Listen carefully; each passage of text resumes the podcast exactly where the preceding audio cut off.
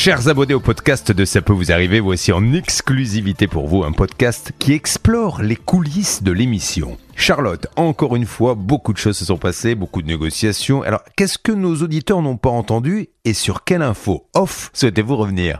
Oui, Julien, je suis avec Bernard Sabat qui va revenir euh, avec moi sur les dossiers euh, pompe à chaleur de la matinée. C'était notre thématique. Ils ont peur de passer l'hiver sans chauffage et clairement, ça concerne tout le monde parce que qui a envie de passer l'hiver sans chauffage, sachant qu'en ce moment, les températures baissent fort. Je sais pas toi, Bernard, mais moi, le chauffage s'est déclenché chez moi.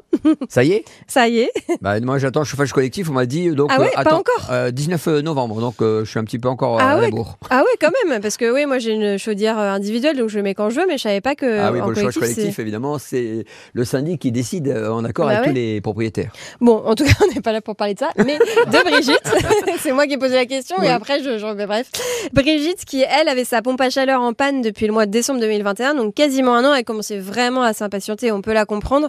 On a appelé l'entreprise dans un premier temps. On qui peut pas dire qu'elle était euh, bien reçue, hein, il faut être honnête. Ah bon? de la part d'Oveco, j'ai vu Céline, je peux dire Ah. qu'elle était assez, c'était un petit peu tendu. Même Julien a demandé à parler euh, au grand patron, Franck Nebou, et Oui. la, la dame euh, n'était pas de bonne composition entre guillemets. Elle a dit je vous connais et je me suis demandé si elle a dit ça, euh, avait dit ça parce qu'elle connaît Julien, parce qu'elle connaît l'émission, qu'elle l'écoute, ou si c'est parce qu'on l'avait déjà appelé dans un dossier précédent. Ça serait mentir. Moi, je n'ai pas de, de souvenirs concernant Ouais. Oveco, mais euh, j'ai trouvé la dame avec un ton un petit peu dur. Et quand j'ai laissé un message à Grégory, le responsable commercial hein, du, de, de l'équipe, avec qui justement Brigitte était en contact, lui, quand je dis au téléphone, il m'a gentiment envoyé balader. Ah bon c'est bon, hein, Courbet a déjà appelé, ça suffit quoi. Ah oui, d'accord. Bon, en tout cas, on a quand même été bons camarades parce que, bon, dans le but d'aider Brigitte, c'est normal. Mais euh, toi, tu as quand même appelé Daikin pour rendre service à l'installateur puisque eux nous disaient, bah, ça bloque avec euh, le fabricant, on attend leur retour, machin.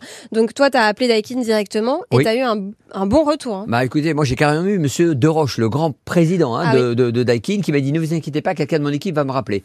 Et euh, 15 minutes après, j'ai eu Madame Betchel, euh, Evelyne Bechtel, pardon, qui est manager marketing et, et qui connaît très bien évidemment ce dossier et qui m'a dit un, ne vous inquiétez pas, mon distributeur c'est Oveco, je vais organiser tout ça. Et évidemment, Céline a été rappelée une petite demi-heure après Ah. de la part d'Oveco en disant nous venons la semaine prochaine avec l'équipe Daikin justement pour avancer ce dossier. Et Julien a même dit mais vous allez venir juste pour constater ou trouver des solutions? Et Daikin m'a bien confirmé dans le message qu'il y aura une résolution rapide de cette panne.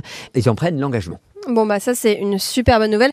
Je précise qu'avec Daikin, ça se passe toujours hyper bien. Ils sont hyper sympas. À chaque fois qu'on les appelle, alors qu'ils sont pas toujours euh, mis en cause directement parce que c'est souvent l'installateur, mais eux, en tant que fabricants, ils, réagissent à chaque fois. Bah écoutez, euh, pour le cas précédent pour Monsieur Deroche, euh, c'était il y a 6-7 mois, on n'arrivait pas à trouver la solution avec le, réparateur.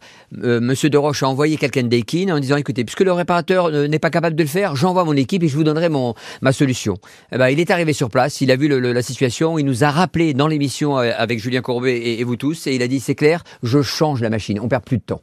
Et là, je pense que, bon, je, peut-être que je m'avance un peu, mais à mon avis, j'ai le pressentiment que c'est ce qui va se passer aussi. Bon, on verra. je pense hein, mais- aussi, puisqu'il y avait un problème avec la carte mère. Exactement. Un autre cas qui a bien avancé, mais à la limite, là, j'ai un petit coup de gueule à passer quand même. Oui. C'est sur le cas de Guylaine. Parce que Guylaine, elle avait aussi euh, une pompe à chaleur en panne.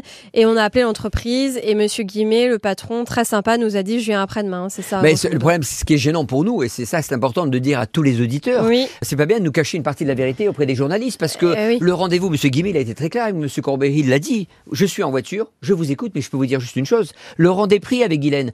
On a rendez-vous. Le- Pardon. Le rendez Oui, je peux pas perdre mes habitudes. Ah bah non. Le rendez-vous est pris. Mhm. Je viens donc jeudi 17 à 14h. Ouais. Donc ce rendez-vous, euh, Guylaine ne l'a pas nié, parce qu'elle après, c'est quand on l'a eu juste après, elle a dit, Elle a dit oui, ah oui. oui, oui, oui. Mais je pense qu'elle avait peut-être pas confiance, ou elle doutait Ouais. un peu. Et je pense que c'est important de savoir que Loïc Guimet, le patron de cette société Fluideco, a fait un mandat honorable en disant c'est vrai que ça dure depuis un petit bout de temps, je peux Oui. comprendre qu'elle ait eu des doutes. Oui, je comprends. Mais c'est vrai que je pense que parce que Hélène n'a pas nié du tout, donc elle a peut-être même pas vu l'intérêt de, de nous prévenir en amont. Elle avait peut-être pas compris qu'il fallait euh, vraiment tout nous dire. Et c'est vrai que nous, on le savait pas.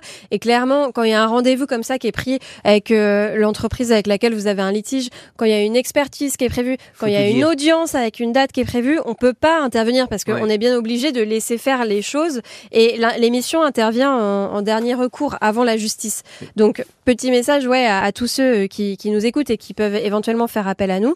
Ben, Dites-nous vraiment tout ce que vous savez sur votre dossier et notamment les échéances à venir parce que ça nous permet, nous, de voir s'il faut attendre un peu, si on peut vous aider, si on, on attend ben, une expertise, les conclusions, etc. etc. Donc, Et le problème, c'est que Julien nous dit, nous, en, en tant que négociateurs, de dire toute la vérité euh, pour que tout le monde soit concerné. Ça veut dire aussi Ouais. bien nos auditeurs, euh, Bah oui. téléspectateurs, ou bien, en l'occurrence, euh, évidemment, les partenaires qu'on sollicite en disant, monsieur, vous n'avez pas fait le job. Et ils disent la vérité. Et Julien nous demande de dire toutes nos conversations. Ouais. Et Stan, on est d'accord que toi, en tant que chef d'édition, tu as régulièrement aussi les témoins euh, Mm. en ligne et Guylaine euh, bah, nous avait pas dit qu'il y avait un rendez-vous prévu. Ah, moi, j'étais pas du tout au courant et je dois avouer que oui, je trouve qu'on passe, pardon, hein, Charlotte de le dire, mais on passe un peu pour des Des cons cons, à l'antenne, ouais. quoi. C'est-à-dire Ouais, faut imaginer qu'on a quasiment 2 millions d'auditeurs qui nous écoutent et qui se disent, bah, pourquoi on les appelle alors s'il y avait un rendez-vous qui est pris. Donc ça, nous, euh, vraiment là, là-dessus, on, on déteste ça et bon, on va faire un petit point avec Guylaine, mais voilà, c'était pas normal euh, de pas être au courant là-dessus. Bon, la dernière info euh, que je voulais vous donner, c'est que je vous ai fait une petite frayeur ce matin. J'ai failli pas venir. T'es gonflé, hein Ah, mais Charlotte, euh, plus, hein, tu me fais plus ça. Hein.